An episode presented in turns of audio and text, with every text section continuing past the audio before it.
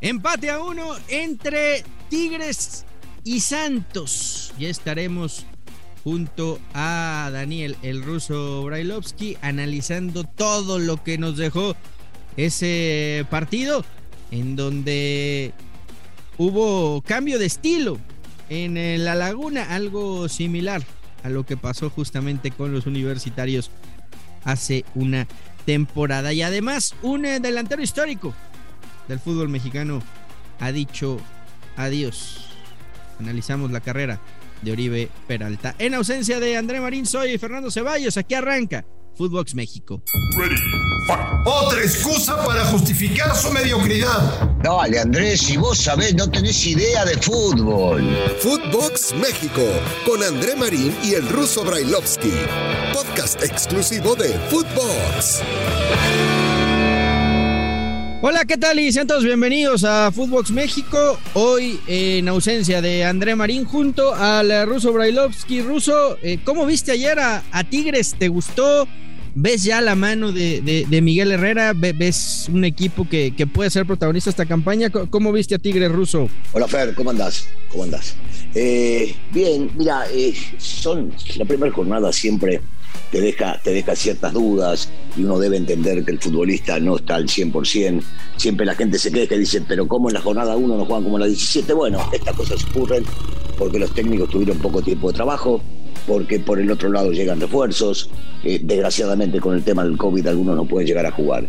Pero, pero en realidad, eh, comenzando por el final, sí veo a Tigres que va a ser protagonista. Por supuesto que va a ser protagonista y va a ser uno de los candidatos a pelear por el título, pero le falta y le falta mucho.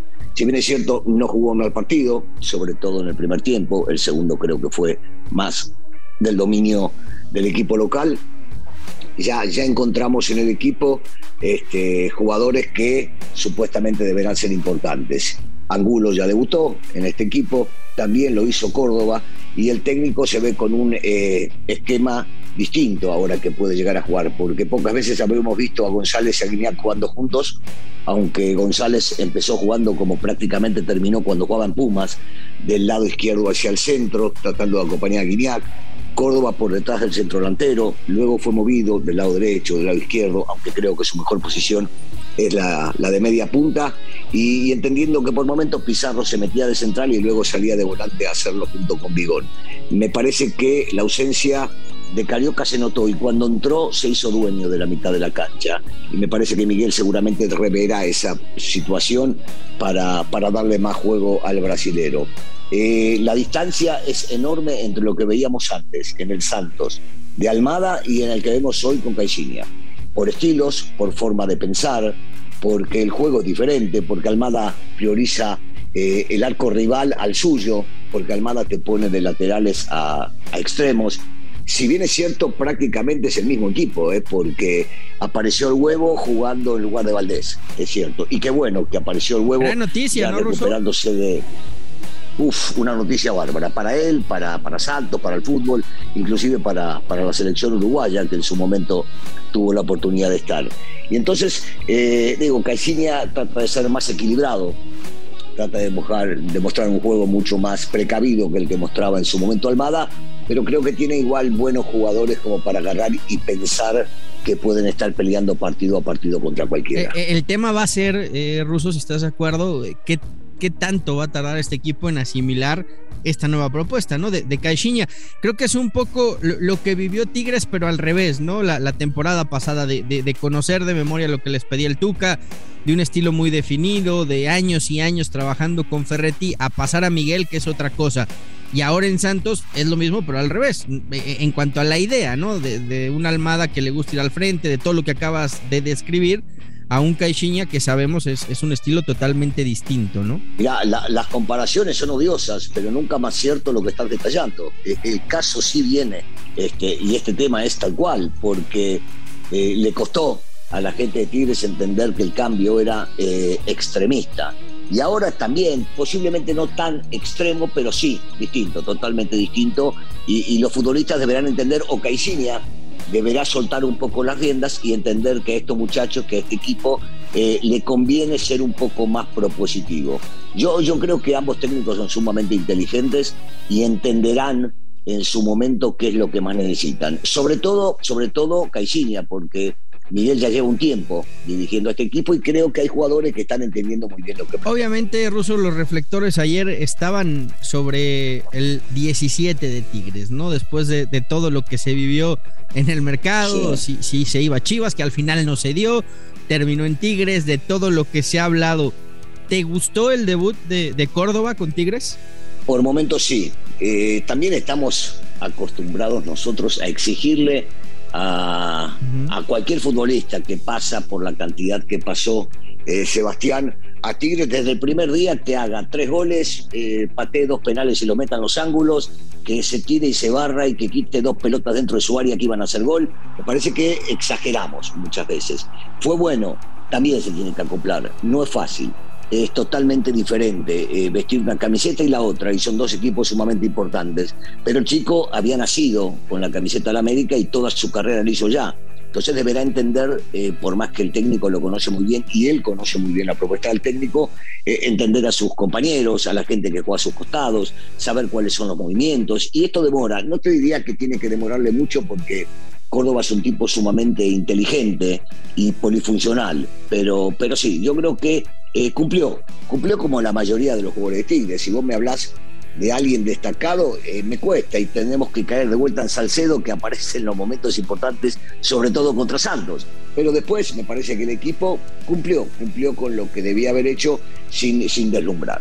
Un, Salcedo ruso que estaba borrado la temporada pasada, que, que al parecer no, congeniaba o, la relación en un principio con, con Miguel no, no era la mejor, pero volvemos a la capacidad del técnico, ¿no? Y en este caso a, la de Miguel Herrera de poder recuperar esos jugadores, de que cuando un jugador no termina de estar convencido, no termina de estar a gusto, algo hace Miguel que, que, lo termina convenciendo al punto de sacarle el mejor rendimiento posible. Sí, eh, si hay algo que tiene a favor Miguel es que no es rencoroso. Bien decías que no tuvo mucha participación o tuvo menos de lo esperado en el torneo anterior por su baja de juego, porque no entendía lo que quería Miguel, por algún tema que habrán tenido entre ellos, inclusive estuvo fuera de la selección también. Hay que, hay que entender que Miguel es, es muy capaz en la cuestión táctica, pero es sumamente capaz en la relación con el ser humano, con el futbolista, lo entiende, lo comprende, sabe para dónde llevarlo. Y se ve como que hubo una charla entre ellos, hubo entrenamientos en los cuales Salcedo entendía muy bien lo que quería Miguel, se le ve con ganas, se le ve con fuerza, se le ve con, con, querer demostrarnos a todos que es aquel Salcedo que todos sabemos que lo es. Me parece que es un excelente jugador de fútbol, un gran central, con muchísimo temperamento, con buena visión de campo y que Miguel no lo iba a perder porque sí, que hizo el intento para poder recuperarlo y ojalá esta muestra que dio el día de ayer sea la que continúe dentro del equipo. E, es muy pronto, ¿no, Ruso? Para, para empezar a sacar conclusiones, como bien lo decías, eh, jornada 1, eh, equipos que, que, van arrancando apenas, algunos todavía duros de, pretemporada. En el caso de Santos ya hablamos de, lo que tiene que pasar para asimilar la idea de, de Caixinha y de ahí eh, ir creciendo en lo futbolístico. Lo de Tigres sí creo que ya más asentados en la idea de, Miguel. pero centrándonos en estos dos equipos, Ruso, este Tigres tiene que estar para, para competir por el título, por nómina, por lo que tiene, por, por, por, la calidad de jugadores, porque le volvieron a reforzar las líneas a, Miguel Herrera que necesitaba trayendo a Córdoba y Angulo. O sea, la exigencia para Tigres debe ser el título, ¿no? Y lo es, y lo es. E, ellos lo saben. Eh, la directiva que le ha traído a Miguel estos refuerzos, Miguel que sabe muy bien y conoce muy bien el fútbol mexicano y la exigencia de Tigres, y los futbolistas que estaban y que siguen estando, porque Estamos hablando prácticamente de futbolistas seleccionados, prácticamente todos, gente de buen nivel, de buen pie, de inteligencia. Ellos mismos se deben una buena temporada y, ellos mismos se deben exigir el tener que pelear por el título. No tengo dudas que va a ser un protagonista. Luego se verá, porque ya sabemos cómo es el torneo, cómo, cómo funciona durante todo el torneo y, y cómo terminan llegando, si es que llegan en la liguilla, y si pueden mostrar este, su mejor nivel, primero en lo individual, para que en el conjunto puedan llegar a rendirlo, pero que debe ser protagonista, por supuesto, que debe pelear por el título también. Haciendo un cambio de frente ruso y aprovechando que estamos hablando de Santos, Ayer eh, un delantero legendario de la Laguna eh, dijo adiós, se, retira Oribe Peralta, 38 años de edad. Me parece que, explotó tarde en su máximo nivel, pero una vez que explotó, estamos hablando de, uno de los mejores delanteros en los últimos años en el fútbol mexicano. y, competir contra la mayoría de delanteros extranjeros que terminan trayendo prácticamente todos los equipos. No es fácil si bien es cierto, empezó tarde, Oribe eh, terminó dando cátedra de lo que significa ser un jugador de equipo, porque goles hacía, pero era más vivo todavía cuando no debía hacerlos y compartirlo con un compañero, porque apareció en momentos importantes cuando salió campeón con el América, porque todavía tengo grabado el partido que juega contra Brasil y cómo termina apareciendo en, la medalla olímpica que muy pocos pueden llegar a decir que la vistieron y que cumplieron. Entonces, eh, sí, sí, fue un líder donde estuvo. A mí, a mí me da pena lo último, el último paso, ¿no? Cuando uno no sabe cuándo retirarse y sigue estirando, cuando, cuando fue a jugar a Chivas y desgraciadamente para él y para el equipo no rindió. Él lo que tenía que rendir, pero el equipo muchísimo menos.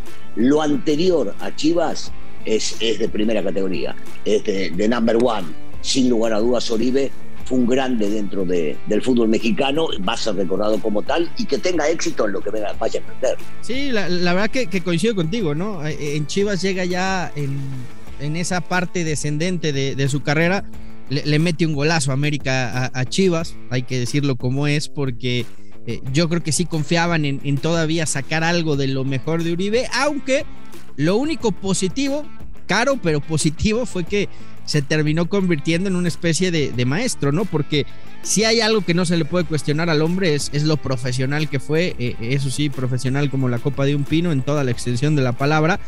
Y, lo que tú decías, creo que sus mejores momentos, sin lugar a dudas, fueron en Santos. Sí, y, no, y en la selección esta olímpica, ¿no? Porque yo siempre hablo eh, y me voy un poco a los técnicos. Ahora uno dice, ¿cómo puede ser que el Flaco Tena haya tenido que ir a buscar trabajo a Centroamérica cuando tiene la única medalla olímpica dorada que puede llegar a tener cualquier técnico y en el mundo son muy pocos los que los tienen y ves al Potro Gutiérrez que se tuvo que ir también habiendo hecho lo que hizo en la sub-17 o a Chucho que dejó de dirigir.